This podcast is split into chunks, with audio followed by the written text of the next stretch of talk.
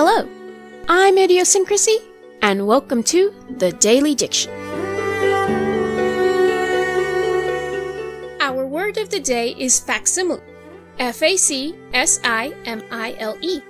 According to the Collins English Dictionary, it is an exact reproduction or copy. Synonyms for facsimile are, of course, copy and reproduction, but also replica and duplicate. An example sentence is He offered a facsimile of the original painting for a much discounted price. An example sentence I would make is Most beginner artists practice by making facsimiles of well known works.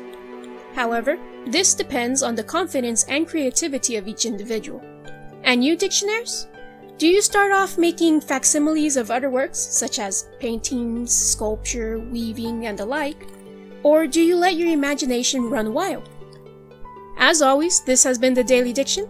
I've put in my two cents in your word bank. The rest is up to you.